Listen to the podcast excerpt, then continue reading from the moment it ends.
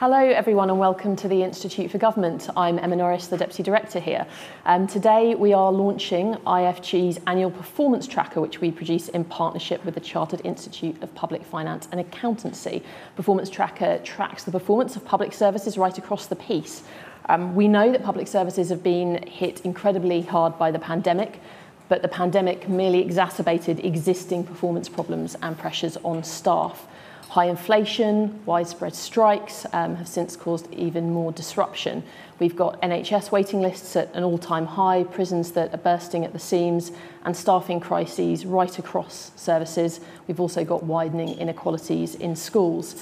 And that's all happening in a context where we're being told that there is no money to spend, so things will possibly get worse. So, ahead of the autumn statement, uh, we're going to be talking about just how bad public service performance is how the government can recruit and retain sufficient staff to start improving that performance, and where we think the key challenges in public services lie ahead of the general election that we're expecting either next year or very early in 2025 delighted to have a fantastic um, panel uh, with me today to talk about it. We're going to have opening remarks from Jeffrey Matsu, who's the Chief Economist um, at CIPFA, sitting on the front row. We've got Nick Davies, who's the Programme Director for Public Services here at the Institute. He'll be presenting the findings from Performance Tracker, so you all will have a flavour of what the report says. And then we're going to have responses from Baroness Estelle Morris, who's the Chair of the Lords Public Services Committee, and we will have a response from Stephen Bush, who's an Associate Editor of the um, FT and who is en route and will join us uh, shortly. Okay, Jeffrey, I'm going to come to you for a few opening remarks before we, uh, before we get into the detail.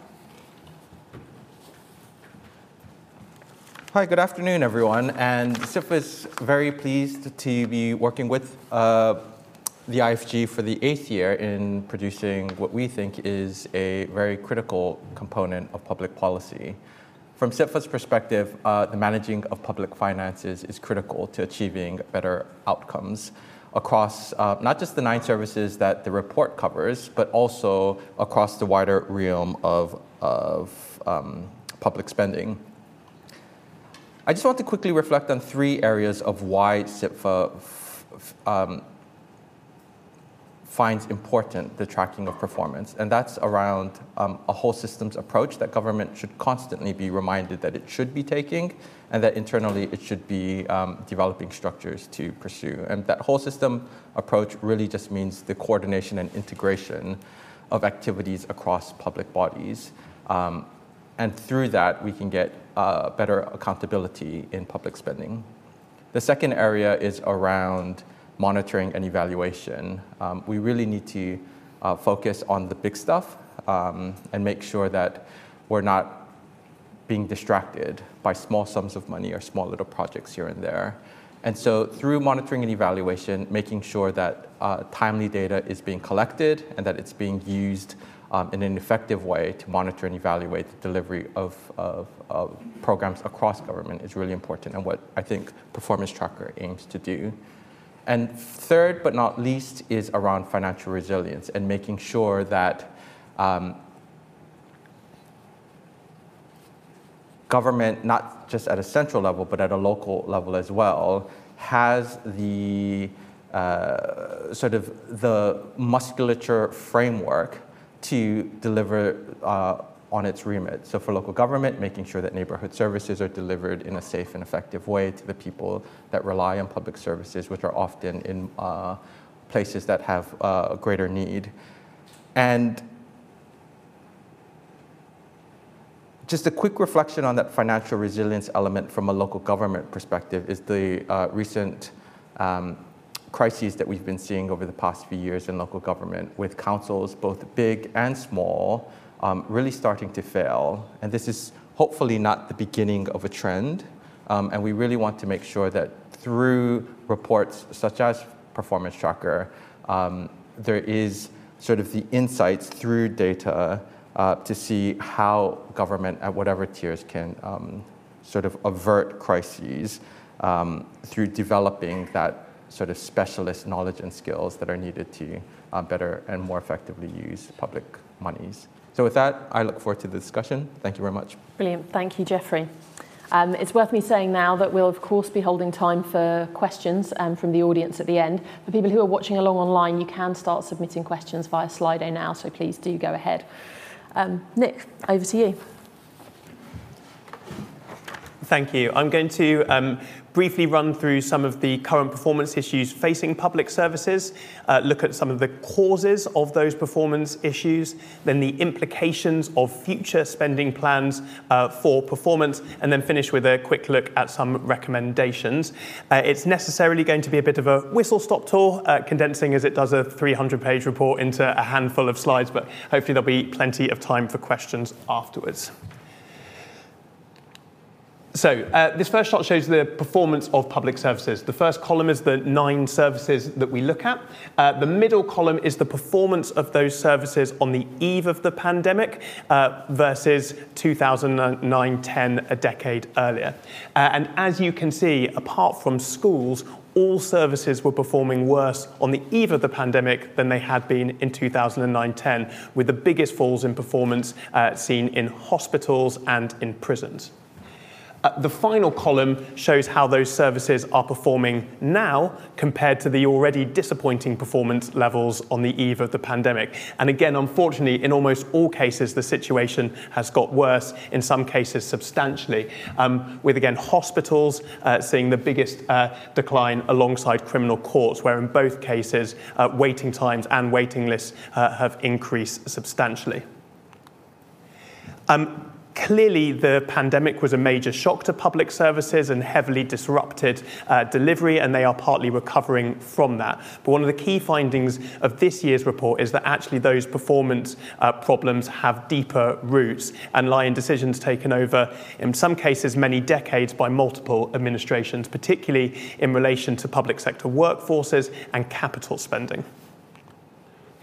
So, on workforces, uh, public sector pay freezes at the beginning of the last decade, followed by below inflation pay increases, had fueled increased dissatisfaction with pay among public service workforces.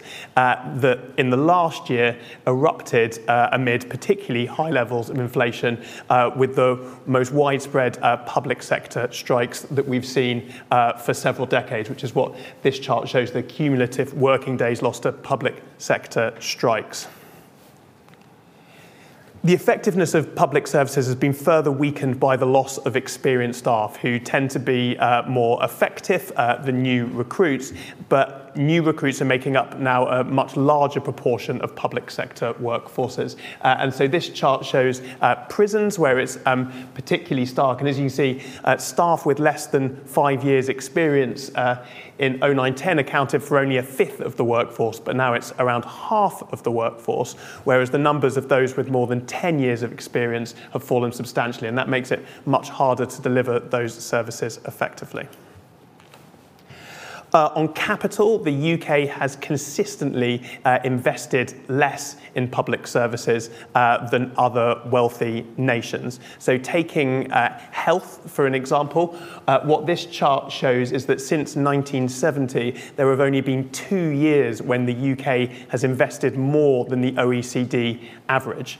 Uh, and the result of that is that we, for example, have only half the number of CT scanners per capita as the OECD average.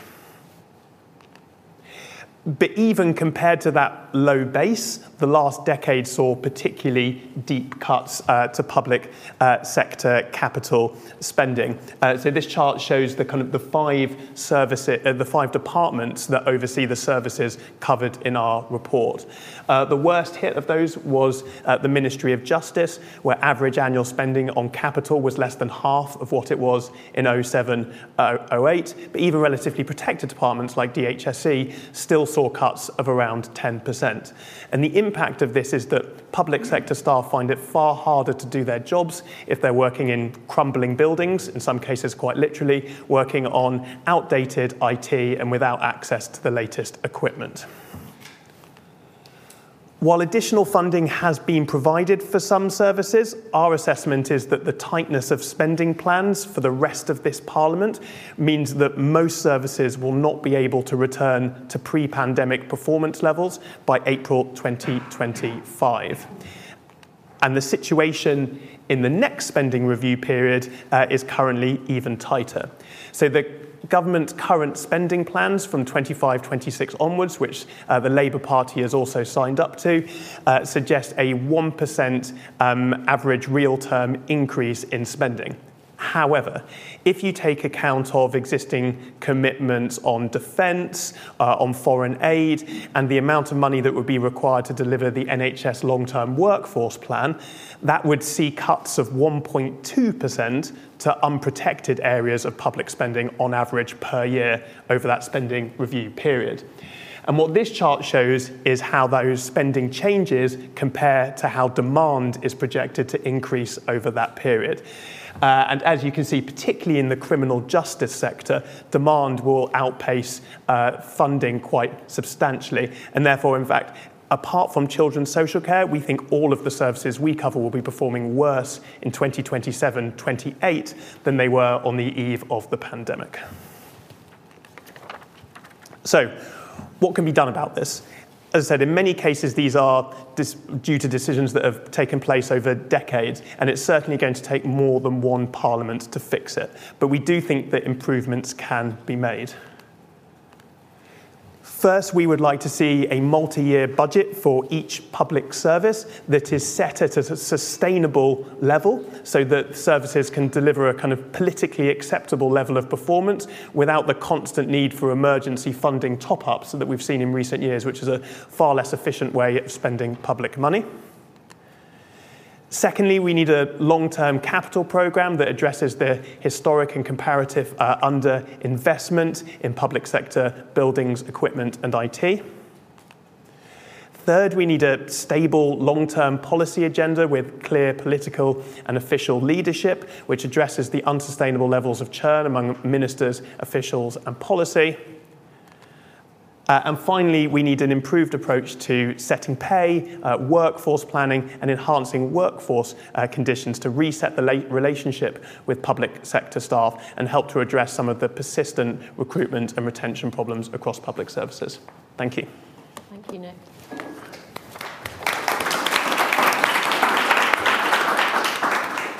Estelle, Nick's painted in that presentation a picture where every service is performing worse on the eve of the pandemic than it was in 2009-10, uh, we've seen a huge level of, of churn, um, both, at, both at a ministerial and official level, losing our most experienced staff and capital investment levels that are lower than um, many of our counterparts overseas.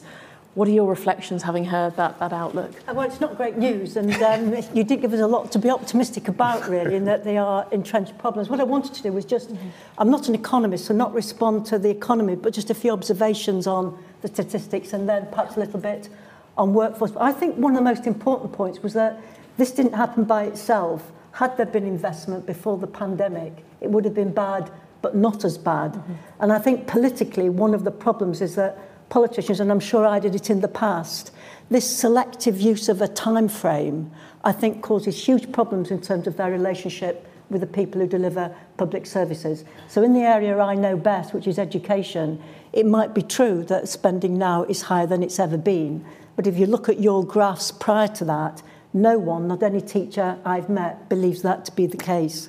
And I think that's a real problem, that sort of shared understanding of what the data is. It doesn't make for good working relationships. Second thing was, I think in the public services, there's a real problem in differentiating activity from value. Um, we teach children. It doesn't mean they've learnt anything. It's just a, it's just a slight difference. But a lot of people think we've taught them, therefore they've learned. And that is not an automatic connection. You can have a hospital appointment, but it doesn't mean that you've got any better. And I think we need to be even more fine-tuned mm. to how we get that value and activity. Just two, three more points on, on the data.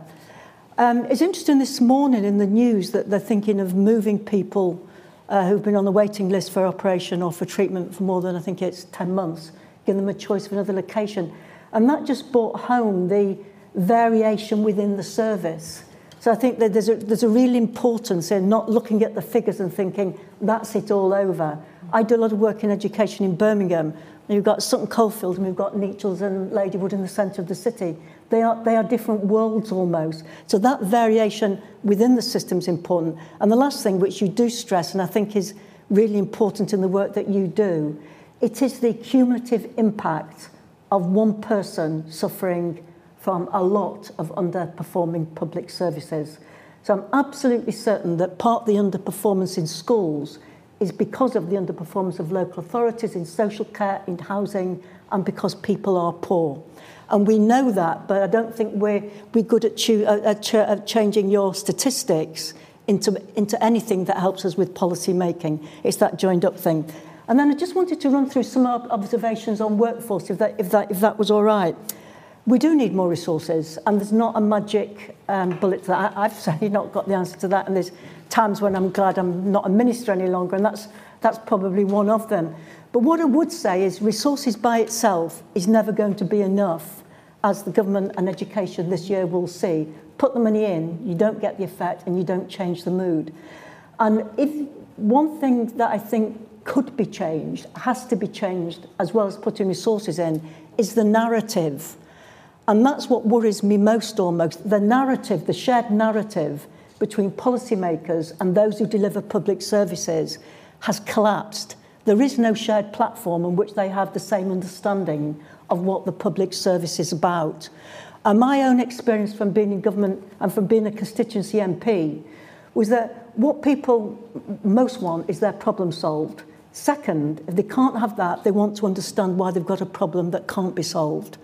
And somehow there's got to be that narrative. There's got to be a trust from politicians to, um, to, to those who deliver public services that they understand where we've been, where we are, and where we might be going. And if any government comes in and just says it's all going to be right in the next one year, that's not true. But if you can somehow change that narrative so that you bring the public servants with you, they know they're on a journey, they know the rough destination, and it might actually be quite exciting trying to get there, even if it's tough. I think that could make the biggest difference.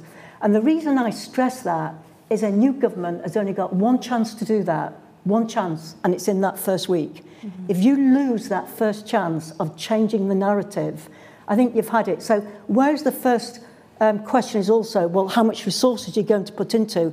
And you desperately need to. I would actually put what narrative you're going to say ahead of what resources. I think the resources follow the narrative because that, that builds up trust. And I think that people in the public services, they don't join for the money, they don't join for the high salaries, they don't join because everyone's saying how brilliant they are, but they do join because the job's worth doing. And they are grown-ups. They can be part of that narrative. They're bold enough and brave enough and experienced enough to share that story with them. And I think that politicians have to stop choosing a time frame that suits them and talk about that wider narrative. Just two or three more points. Public services, I think possibly more than any other sector of the economy, are a people business. They are hugely dependent on people. And those relationships, which can't appear in your statistics, actually matter. So a teacher and a pupil, a doctor and a patient, a prison officer and a prisoner, they all are absolutely crucial. So just as where we've got a whole, a whole lot of government policies on investing in capital machinery in other sectors of the economy, we ought to have a similar approach to investing in what is essentially the machinery of public services, which are public servants. So where are the tax breaks for investing in training professional development for public services? Where are the league tables for how much you've invested in leadership and the rest of it? And I just don't think we have a mindset, either in policymakers or in public servants themselves, that say, we are the machinery of what we do, and what we do is crucial And the economy and the policy has got to make that happen. We know too many public servants who, when a cut is needed, they cut their own professional development first.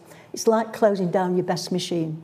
It's like switching the plug off at the machine that is doing the best work for you. And we've never got to that mindset. Two, I think with two more other points, leadership matters. This probably isn't the case, but in the old days, when we used to look at what made teachers leave teaching, it was actually that the schools were badly led. And I sus- if a school was badly led, not that schools were badly led, if they didn't have a leader who they trusted, I think that's true. And my last point is this, that I, I do wonder how much the departments do on shared understanding of demographics and what that means for workforce reform. That's something you bring up. And I don't know a lot about that. I've not had a lot of discussions, which makes me wonder how much is done. And the other thing that I thought might go along with that is working patterns. They're changing, and we bemoan it rather than accept it. So you now say our teachers are leaving teaching. Well, to be honest, if they've done 15 years, I don't think that's bad these days. It's a tough job. And I think we might be able to argue that they might come back in 10, but they shouldn't be seen as a failure. And if young men and women want to go to Australia and New Zealand to be a doctor when they qualify, I don't particularly like the idea, but it's happening. So rather than just beating ourselves about the head about it, Why don't we see that that's a new workforce pattern? If a lot of women now who are training uh, in medicine um, are female, that might mean that more likely, might mean, might not mean, that more likely to want to go part-time or take longer periods of maternity leave. And I'm not sure how much we've absorbed that new generation of working patterns and, and, put, and, and uh, put that into it as well. So I think those are the main points that I wanted to make in response to that, Nick. Thanks very much. Fantastic. Thank you very much, Estelle. I wanted to come back to um, your point on narrative. I thought this was really interesting, the idea that it's not just about data, it's not even just about money. That's it's about, exactly, it's about the story and the story that can be shared between um, politicians and people working um, on yeah. the front line of public services. And I suppose I wonder, looking at the picture that Nick has painted of public services that PT outlines, what do you think that narrative can look like in this context? I think that narrative starts with those figures, to tell you the truth. Um, this is where we are. And politicians, if once you're in government, you don't say that. If you're in opposition, you have a vested interest in saying how bad public services are. And that's a problem in terms of setting a tone within the public sector. They hear an opposition, no matter which party they are, always saying how bad, not how bad they are doing the job, but that's how they interpret it. It's how bad the public service is. And it's not only bad, but it's getting worse. Mm-hmm. And so when you become the government, you suddenly switch to say how good they are and how much they're improving. And that's not an adult, mm. adult conversation. And I think that's why I said you've only got one chance to do it, and that's the point at which you're changing from saying how bad it is to how good it is. So I would say it's got to start with how did we get to where we are? Mm-hmm. I think it's got to say we're not going to get there, but this is where we'd like to be. And I think it's got to acknowledge some of the things that public servants find difficult that politicians will never admit to. And in my own area of education, that really is how the home and poverty and children going hungry affects what teachers can do in the classroom. And teachers know that, but they don't hear politicians saying it. And I think the same can be true for other services as well. They know it, but they don't hear it being said. So I think that's a degree of honesty. And then I think it is, it is by X we want to achieve, this, these are our priorities, how does that sound to you? And just go forward. And yes, there comes a time when you have to dig in deep and say, sorry, that's the way it's going to be. And you have to push it and you have to drive it. But at least you've got them on your journey with them to begin with. Mm-hmm. So I think it's trying to set that, as ever, that different, that different political narrative as well as the narrative for each public service. I actually thought the, um, the tone and some of the language that Keir Starmer used in his speech at conference was quite helpful on that, in that he said, the situation is very bad, yeah. uh, but improvement is possible, but this is probably a 10 year process, yeah. which yeah. I think is a fairly realistic assessment of some of the problems we've seen. As we said, you know, services are going to be performing worse in many cases in 27, 28 than they were in 2009, 2010. And I think it's a multi decade process to get here, and it's a decade plus process to get out. Yeah. Estelle, I know it's um, as you say, uh, a decision that nobody wants, but I do have to ask about money. As Nick set out, the spending plans from April 25 onwards are so incredibly tight, um, and Labour are signed up to those as well. Uh, it's happening yeah. at a time that demand is increasing. I mean, how on earth do you go about squaring the tightness of those spending plans with the state of public services? I, don't, I think it needs more money. I mean, mm-hmm. it's as simple as that. It needs more higher. It, it needs more money eventually. But that's what happened in 97 when we came in. We came in in 97 committed to two years of the same budget. And there was more money went into public services, and considerably more money. So I'm hugely confident in my uh, Labour colleagues at the Treasury that there will be more money. I mean, if after five years we'd not invested a penny extra than the profile that we'd have had under the Tories, I would be very disappointed.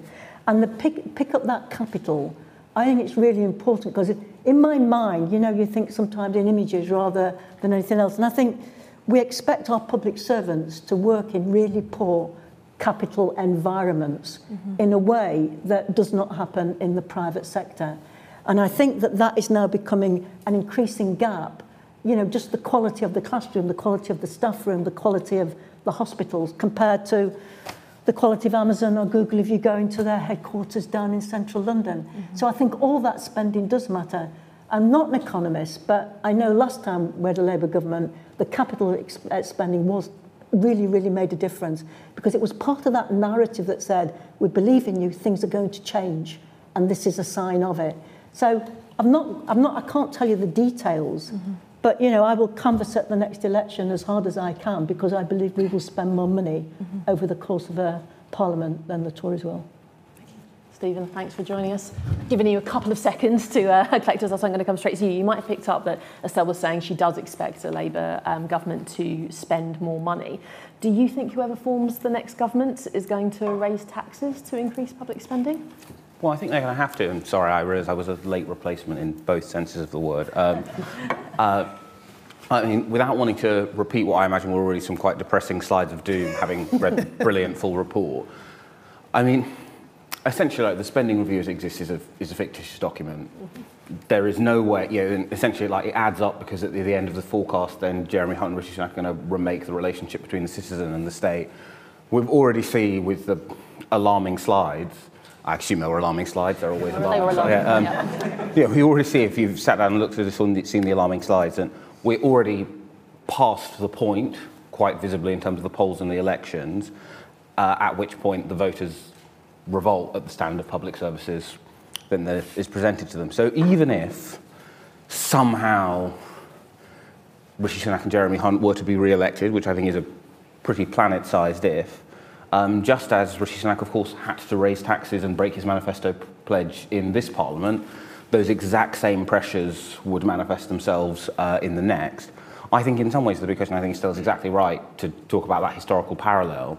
But of course the big difference which I suppose we only know in hindsight. But the big difference is, is that the economic growth and the overall benign circumstances meant that it was much easier for a government to wait two years before turning the spending taps on. If you yeah, draw out one aspect of, of the report, um, prisons and the court system, I would say it is far from clear that that is a part of the state that can weather two years of don't worry, we'll match the spending commitment. And I suspect, just as, you know, what was that line about adult social care, you know, famine, crisis, repeat, we can already see that happening in universities, in local authorities. So I think the big question is not will they have to raise taxes, but when will, will they even be able to get to the end of this slightly ambitious forecast?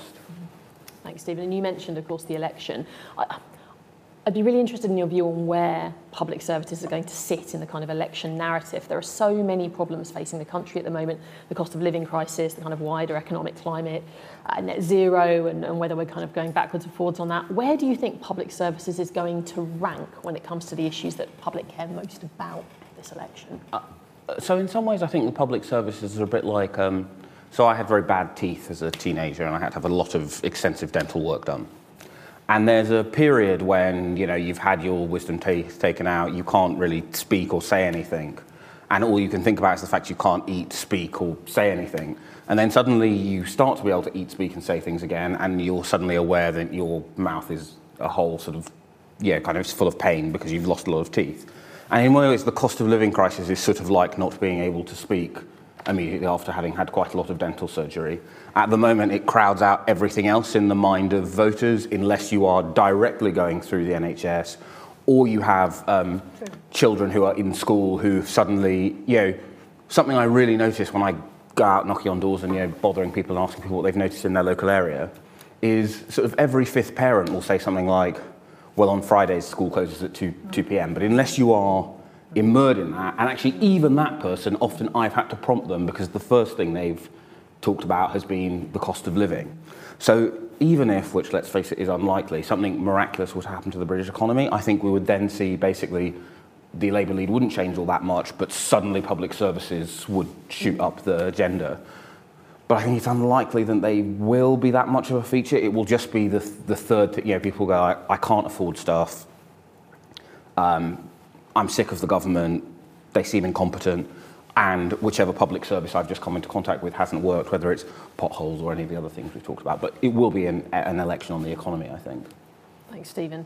Um, Nick, one of the other points that comes out really strongly in this report, but right across IFG's work, is the fact that the current government um, has been stuck in a kind of cycle of short-termism, and that's something that we see, see playing out in, in, in public services short-termism in terms of the kind of financial settlements that services are getting, but also short-termism in terms of the kind of policy framework that's being set by ministers who are leaving roles almost as soon as they're in them, officials who don't have depth of expertise in particular areas because they're changing every year or so. How big a problem is that? that churn and instability for public services and, and what can be done about it because this is something we've been talking about as an organisation for a long time and yet it doesn't seem to change. It's a huge problem. I think our view on public service productivity improvements, which are definitely possible, is that the biggest ones are likely to be made by frontline services uh, in response to local circumstances, uh, in particular investments, etc. But it's incredibly difficult to plan, uh, whether it's investment or your workforce or whatever, if the minister is constantly changing and every time a new minister comes in, they completely change the policy. You know, for example, uh, last year in March, we had a big schools white paper published that then led to uh, a schools bill that was then withdrawn in December of the same year. And that is just not circumstances in which frontline staff can plan and do their best. So, yeah, we think that there needs to be much greater stability in ministers. Uh, who tend to get shifted around, you know, at least every couple of years. You know, in, in, education, for example, there were five secretaries of state over the course of those eight months uh, between the white paper being published and the schools bill being um, withdrawn, but also among officials as well. And it's one of our kind of ongoing um, criticisms of the civil service that actually, if you're a civil servant and that you want to get ahead, you need to switch job at least every couple of years, and there just aren't the incentives uh, to stay in post, build up expertise, and retain that institutional uh, knowledge. And we think if you got those things better, then you would hopefully have a bit more policy stability. And clearly, there have been external circumstances which have made that hard, particularly um, COVID. But it's also been about the kind of the, the politicians uh, involved, and we would hope that whoever forms the new government, we could have a greater measure of stability over the five years. Estelle, did you want to come in? I, I agree with you. I mean, um, in the Public Services Committee, we're really suffering from the change in Children's Minister. So we're doing a piece of work and keep uh, getting uh, different min ministers. But uh, to two points, I think the government, senior levels of the government don't look at the um, the churn in undersecretaries of state, ministers of state, parliamentary under secretaries of state. And those are people who are working, that, that's where a lot of the, you know, the groundwork is done on policy development. And they, they just come and go without comment even. We comment a lot on whether the Secretary of State's been there one year, two year or two minutes. I mean, in that same period, if you looked at the number of ministers of state who were changed about mm. within a three-month period, mm. it would be far more frightening than that. And the second thing is, for all that, Nick Gibbs been there since 19, whenever they, since 2010, apart from one break. I've got, I've got this thing, but this is perhaps more true of education than any other. There is continuity in policy. If you look at education, you really can make a case that from 1988 onwards, there's been a line of policy development that all, all parties have actually gone through. Politicians don't want to talk about it. It's, they don't think that's part of um, what, what their job is or what will be, make them attractive to the public. They always want to talk about change. It's not great to stand up and make a speech say, I want to tell you how continuous, how we're, how we're guaranteeing continuity. People are going to switch off. There's not a journalist going to cover it. And that is a problem because where there is a line of continuity, I think either, and what I'd suggest is, A, we have to accept that's important, so report it. But secondly, it is at least the conversation they could have with the workforce in the sector. You know, the conversation you want with the workforce in the sector is, can I tell you about the continuity? and the adaptations based on that mm. continuity, whereas the politician with the workforce wants to make the speech, can I tell you about the change? And it's only a subtle difference, and it may not work outside education, but I think it does within that particular sector. I mean, and it is notable that schools are the only service that we think improved in performance between 2009-10 and the eve of the pandemic, and I don't think those two things are unrelated. Okay, I think we've got about 20 minutes left, so I want to give some space to questions from the audience. I'm going to take them in groups of three, and can I ask you to tell me uh, your name and which organisation uh, you're from, and can I also make a plea for uh, comments rather than questions? Okay, questions rather than comments. Uh, exactly, questions rather than comments. That could have gone very wrong. Thank you, Nick. One here, Chris Smith from Public Finance, um, and for all of the panel, um, an idea that was raised during the party conferences is that uh, there is a disconnect between centre and local, mm. that Whitehall uh, sees local organisations as a delivery arm, not as a useful uh, set of complex organisations that actually understand their communities. Mm. is that a factor in performance, and, and do you agree with that analysis? Thank you. More questions I'll take through. I think we've got one here. Thank you very much for the very interesting points that were brought up. Um, I've had um, personal and professional experience in both and healthcare, education, and um, um, the prison system. I think one thing one is missing, and I think um, um, the Baroness spoke about it, is the impact of culture on the spending um, I'll just use education as a, an example.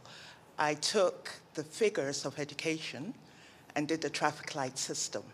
And the variable that was impacting, using machine learning uh, model, the variable that was impacting education and exclusion was poverty. And I think that translates into all the other systems. I want to just end here because I'm sure we can talk about it later and other people want to make a point. I think one of the problems, we can't just say 10 years because globally things are changing very, very fast. And what we project in 10 years may not be, um, how can I say, may not work with the global um, situation as it is. So I think, I know not what I think, what do you think about having a much more intersectional approach in policy making? And um, involving all parts of society in that. Thank you very much. Thank you very much. Um, any other questions? Otherwise, I'm going to see, thank you, one over here.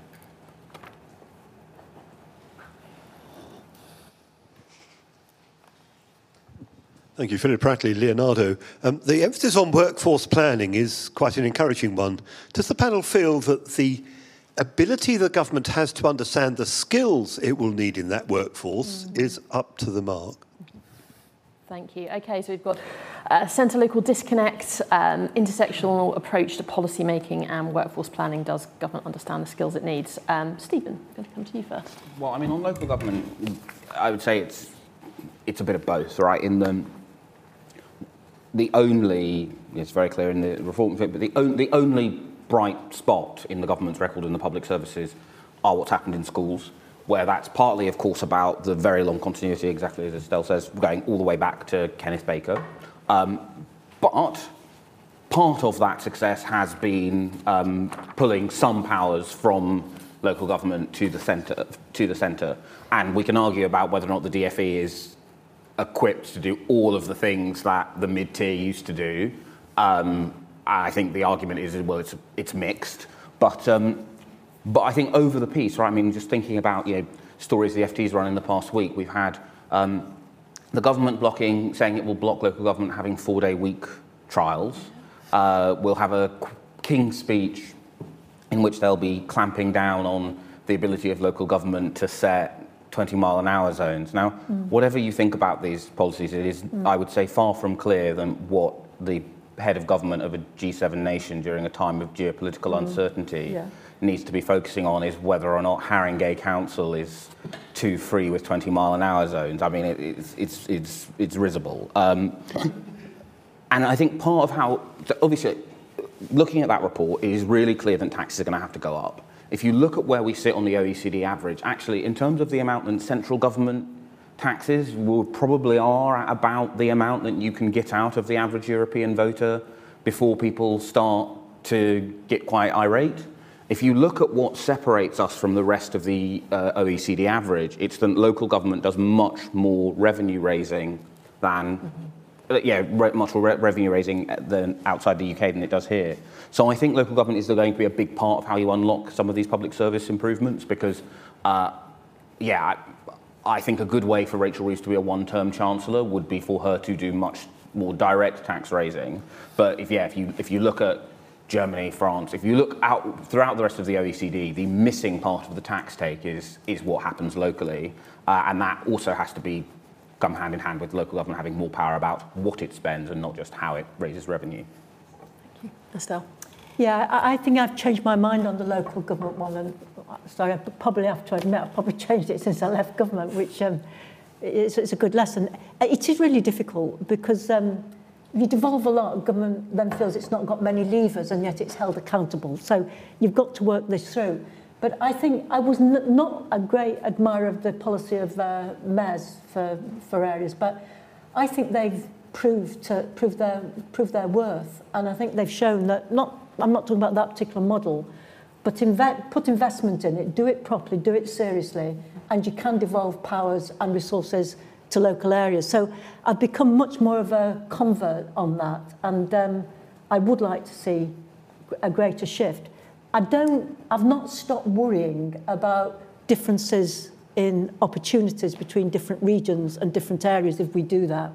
And I think that's the point at which government would want to step in. So if one local area decides to do A rather than B and the other B rather than A, I think it'll be to the government that the citizen complains that they've not got both A and B, if that's not too convoluted an analogy. And I'm not sure what the answer is to that because We've not got a, um, a citizenry who's used to um, saying, well, central government for that, local government for that. We're a small island. We've not got miles and miles in between each regional area. So I think this, I think the thing I was worried about to begin with all, all those years ago was just that notion of governments without power and local authorities didn't seem, seem as well equipped. But I think the argument's maturing. I don't think it's there yet, but I've become more and more convinced that somewhere in the future, developing around that, building on mayors and things like that are probably an answer. I, just one thing that governments sometimes need to be really brave on policy. There's another thing that's in your report, one of your recommendations, and that's about early intervention. There's no one doesn't think that early intervention is right, and there's no one really that doesn't think the relationship between central and local is wrong. But how are you're brave enough to make the jump is, is really difficult. People mean to make the jump, and there's so many reasons why they don't when they're in power. And I think that's another thing in terms of that narrative, that if you set out when you first become in power, you can move towards it. Like they are things for the future, really forward-looking agenda items. Thank you. Nick? In terms of centralisation, we, we sort of have the worst of both worlds at the moment in that we're a pretty centralised country with a very weak centre, uh, which yeah. means we're very bad at driving through improvements. And our broad view is that you need to kind of devolve more responsibilities to kind of subnational tiers of government, whether that's kind of at a regional level or local government, but then that central government needs to grip more effectively a smaller number of things. Um, in terms of like local revenue raising, that could be part of it, but even just greater stability for local authorities on how much funding they will get. So yeah. this was something that was in the Brown Review, for example. So currently, local authorities get a one year settlement and often only find out a couple of months before the start of the new financial year, which makes planning incredibly difficult. Uh, whereas the Brown Review suggested, um, which would be a good idea, it would come three year settlements uh, for local government. Another problem with local government is that a lot of their funding co- comes from having to bid for competitive funding pots, yes. which again takes up a huge amount of effort uh, and also provides quite a lot of uncertainty. Uh, but then also, yeah, local revenue raising, if they had a greater proportion from that, again, they would have greater um, stability. I guess the other thing, pick, picking up the point about um, cross-cutting yeah. issues, is that all the biggest issues facing the country are kind of cross-departmental and cut across silos. And in some cases, that uh, quite a lot of cases, that joining up is going to be easier to do at a more local level. Mm-hmm. Uh, and so, kind of granting okay. subnational areas more power is going to make it easier. On the workforce planning, just to finish, um, we do very little of it, of any of very, well, we do very little of it, so it doesn't really matter how bad the quality is because we just don't do it. So we've now done it for the NHS at least. Uh, there's a question about whether that plan will be delivered uh, or not. We don't have a similar plan for adult social care. The plan for schools isn't that great. We've just recruited 20,000 additional police officers without any clear idea of what they're going to be used for, or what the skills gap is going to be. So, yes, it would be great if we had kind of better um, forecasts of the skills that we need, but frankly, it would be better if government was just trying to do that type of thing in the first place, because currently it's not really. Thanks, Nick. Got, we've got lots of questions pouring in from our online audience, so I'm going to take a few of our top rated ones there. Nick, I want to come to you first. Um, there are lots of questions about what solutions are available that are, that are not just investment. And I think you mentioned um, in one of your answers that there are productivity improvements that are possible. Um, so perhaps you can outline a bit about you know, what that looks like. Yeah, so just say, I think productivity improvements are possible. So, for example, if you look at the quality adjusted public sector productivity improvement between uh, 2009, uh, sorry, 1999 and 2007, it was around 5%. And if you had a 5% improvement across the nine services that we look at in Performance Tracker, that's equivalent to about 12 billion pounds a year extra, which is a, you know, a pretty sizable uh, amount of money. Um, in terms of the kind of where the improvements can be made, as I said, we think the, the most important thing is stability, uh, so that you can, so that local uh, frontline services can make those improvements. It probably does, at least up front, require a bit of extra money on capital. Over time, you might be able to better balance capital spending with day-to-day spending, but frankly, if you're operating out of a crumbling building, you don't have access to an MRI machine, your computer takes 30 minutes to turn on at the start of the day. There's just not that much you can do. Mm-hmm. Thank you. Stephen, I want to come to you on the question of, of funding. I mean, I think it feels like there was relative agreement across the panel that whoever the new government is, they're going to have to invest more than is currently set out. If that happens, if new funding is raised, where do you think the priorities for allocating it are? It's a really good question. Um, so I'm going to do the political economy answer first because I think that's actually easier, right? Which is um, if you are will be a Labour government, yeah, do the kind of dance aside, whoever it is, then you know, what, you know, what you'll want is to be able to point after four or five years to things which have visibly improved. Yeah. Um, and so the tangible things that I think actually do matter a lot more than you'd necessarily think seeing as polls because they're things people use as heuristics for how well everything else is going on. Rough sleeping, potholes, yeah. um, and then healthcare, right? Those are the three things which either everyone is directly touched by or people see, mm-hmm. right? People can see that their street has large holes in it or people sleeping rough in every doorway, and it adds to this sense that, um, yeah, then the country's falling apart and nothing quite works. So those, I think, are the three things that if I were, um, you know, sitting in Downing Street talking to Keir Starmer about how he'd get re-elected, those are the three priorities. I think in terms of the challenges facing the country, the stuff that is causing sort of systemic problems is, of course, the fact that we essentially now have a kind of criminal justice system which is actually still fairly good at finding people to put in the machinery of justice. But the second you start, well, maybe we should take this person to court or put them in prison or anything, then suddenly the whole thing breaks down. Mm-hmm. Um, one of the reasons why that's got so acute is, broadly speaking, every year this performance tracker has got worse and worse and worse.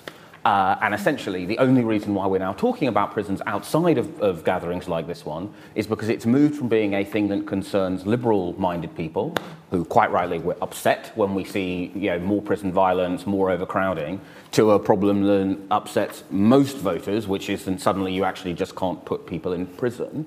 Uh, so I think basically the core things are criminal justice, the NHS again, and then broadly, uh, just to add a final workforce point. Um, as the report shows, one sort of glimmer of light is that per pupil fund, yeah, the number of pupils is falling, which of course does mm. create savings in the education budget. But um, just a thought for you about teaching. It is now essentially one of a handful of graduate jobs where you never ever get to work from home. Oh, yeah. uh, and uh, sorry, the relative pay of mm. teachers is going to have to go up quite a bit to reflect that reality. The only, the only friends I have who can't work from home are people who work for work as teachers, people who work in hospitals, and people who work in some but not all of the big banks.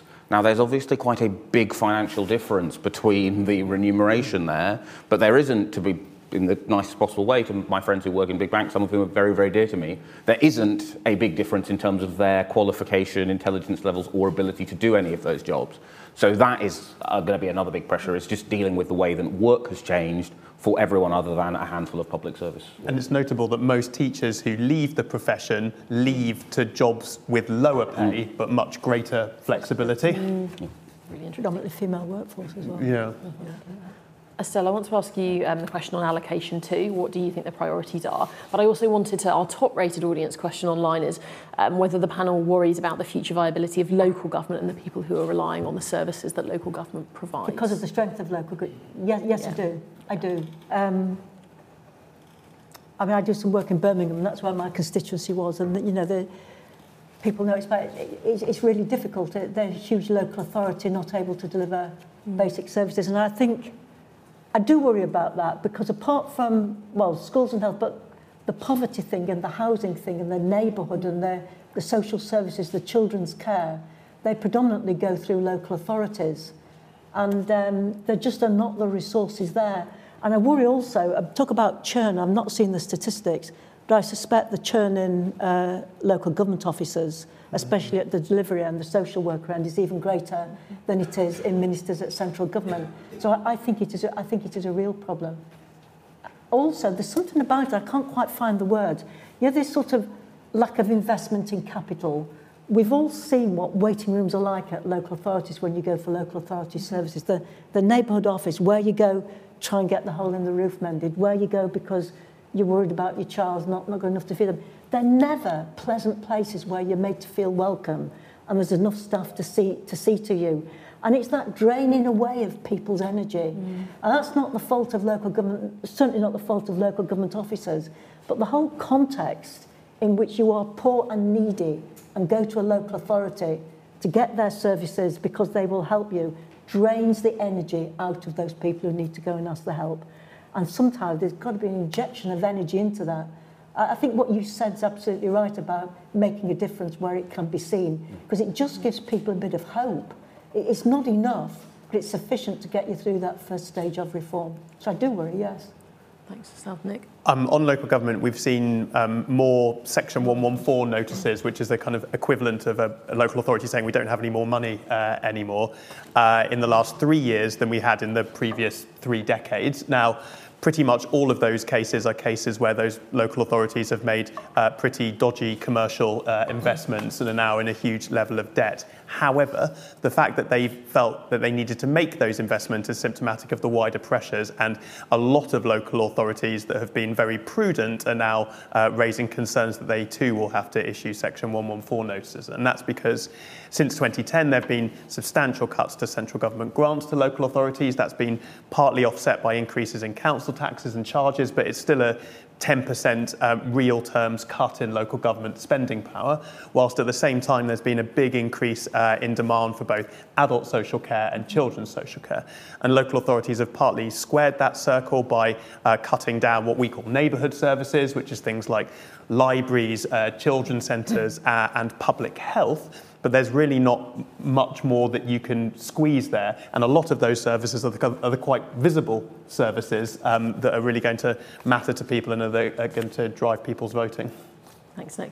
Right, we've got a few minutes left. I can probably take one or two more questions from the audience in the room if you have them. Um, is there anything you want to ask our panel? Yes, I've got one here. Uh, Dennis Van Micklin, um, RSA. Um, trouble is looking in the past and saying, you know, comparing the past with the present, it can be misleading. This is the biggest crisis we've ever had since uh, the Second World War, people talk about. Even maybe the 70s, you might be saying. Uh, sometimes it's easy to blame government, but government isn't always the problem. Sometimes it's the people themselves. Sometimes we have to look at health of the people. If you look at Europe, they do quite well on health issues because they actually have quite a high standard of, good health. Japan, you know, even, even China, even Asia generally. So maybe we should sometimes look close to home. We could help help ourselves a little bit better in the country. And think about this obesity, for example, is mushroom. You know, it's just nonsense. It shouldn't be that way. Uh, children going around killing them, their contemporaries in the street. It's just a kind of crazy situation. Somehow, maybe families are broken down. You know, maybe we'll have a look at families themselves. Maybe we should take the emphasis away from government a little bit. You know, give them a little bit of relief because I'm sure they try. Uh, maybe they could have tried harder in COVID, but so I'm just wondering, do you think perhaps we should take a wider perspective, a societal perspective, rather than just a governmental all the time? Thank you. So um, a question about the kind of limits, uh, are there limits to kind of government's role in some of these challenges? Then I want to take one more from online, which is what can we learn from, from others? Uh, Nick, you highlighted in the presentation the fact that our capital investment compared to lots of overseas mm-hmm. comparatives has been, has been lower. What can we learn from countries who are doing better than us? Um, let's go in this order. So, Nick, I'll start with you. Um, so, just on the kind of the limits. So, I mean, you are right that uh, kind of public health tends to be slightly better in some of the kind of uh, wealthy Western European nations. There are obviously a wide range of factors that uh, impact on that, but quite a lot of those are government-driven uh, as well. Uh, you know, in terms of uh, levels of benefits, for example, which are kind of less generous uh, in the UK than in other countries, and we generally have kind of wider disparities uh, in income here than in other countries, all of which has an impact on health issues. I mean, it's also just the case that although our overall health spending is now broadly comparable to European, that's only a quite recent uh, post-COVID thing, and that historically, over a number of decades, we've spent less than other countries like uh, France and Germany and the, the Netherlands, etc. So clearly, it's complicated. The kind of the outcomes are, you know, emergent properties of complex systems, but and it's hard to tell the direct route by which government has an impact, but it can quite clearly have a, a big impact uh, on those factors. Uh, in terms of capital spending, it's a really good question, uh, and actually one that we are looking to address uh, in a new piece of research. But we have a series of problems. We don't budget very much. We then consistently underspend those capital budgets. We frequently raid those capital budgets to cover shortfalls in day to day spending. Uh, the capital budgets are volatile, and there are also issues about the kind of skills and the capabilities of those who are making the decisions. So I think there's probably quite a lot that can be done at each of those stages in order to improve our capital spending. Thanks, Nick. Estelle? Yeah, it must be right that you know, some responsibilities with individuals or families or, or beyond government. And um, some people need more support to be able to do that as well as they need to do. And I know in schools lots of, you all know this, lots of head teachers and teachers will work as much with families so that it can be a joint endeavour to raise standards or to get focused or to achieve things. Um, it's, it's not, that, that's not as easy for politicians to say as, I, as, as I've just said it here. So I, I do think you have to be careful that it's not shifting blame. Mm -hmm. But um, I'm absolutely certain that everybody's got a, got a part to play and um, helping everybody to be in a position where they can do for themselves and their families what will help them is, I think, something that government can help with. So it's the nature of the partnership as much as anything. And I'll leave just Nick's comments on the, the finance bit there. Thank you. And Stephen, you get the final word.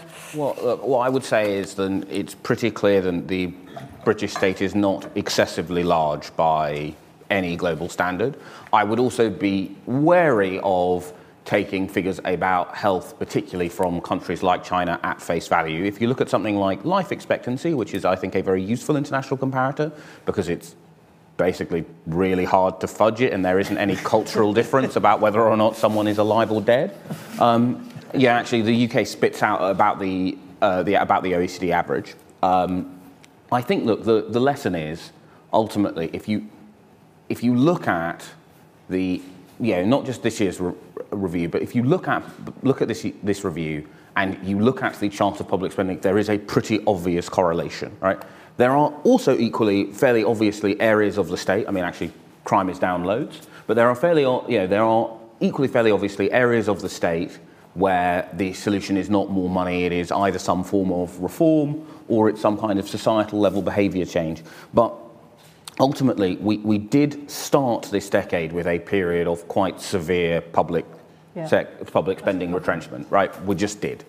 Um, and I think it's, it is far from clear that there is any evidence that the UK's problems, such as they are, can be solved through more of what we've had, we had in that period. There are certainly some things that the state stopped doing in that period, which I think you can argue that they shouldn't start doing again. But I think it's very hard to argue uh, with, with these charts and with this, with this report. Thank you very much, Stephen. Okay, we're at half past, so I'm going to have to um, draw this to a close. Um, thank you again to CIPFA um, for being our partner on the Performance Tracker project. Uh, thank you very much to all our panel members, particularly you, Stephen, for stepping in at the, the last moment for us. Um, and thank you to um, you guys, the audience, both in person and online, for taking part and asking a great set of questions. If you haven't already, I would really encourage everybody in the room and online to read Performance Tracker. it is an incredibly powerful and precise analysis of what is happening right now in our public services. And even if they come below the cost of living, these are going to be issues that everybody is thinking about in the year ahead. Um, thank you very much, everyone.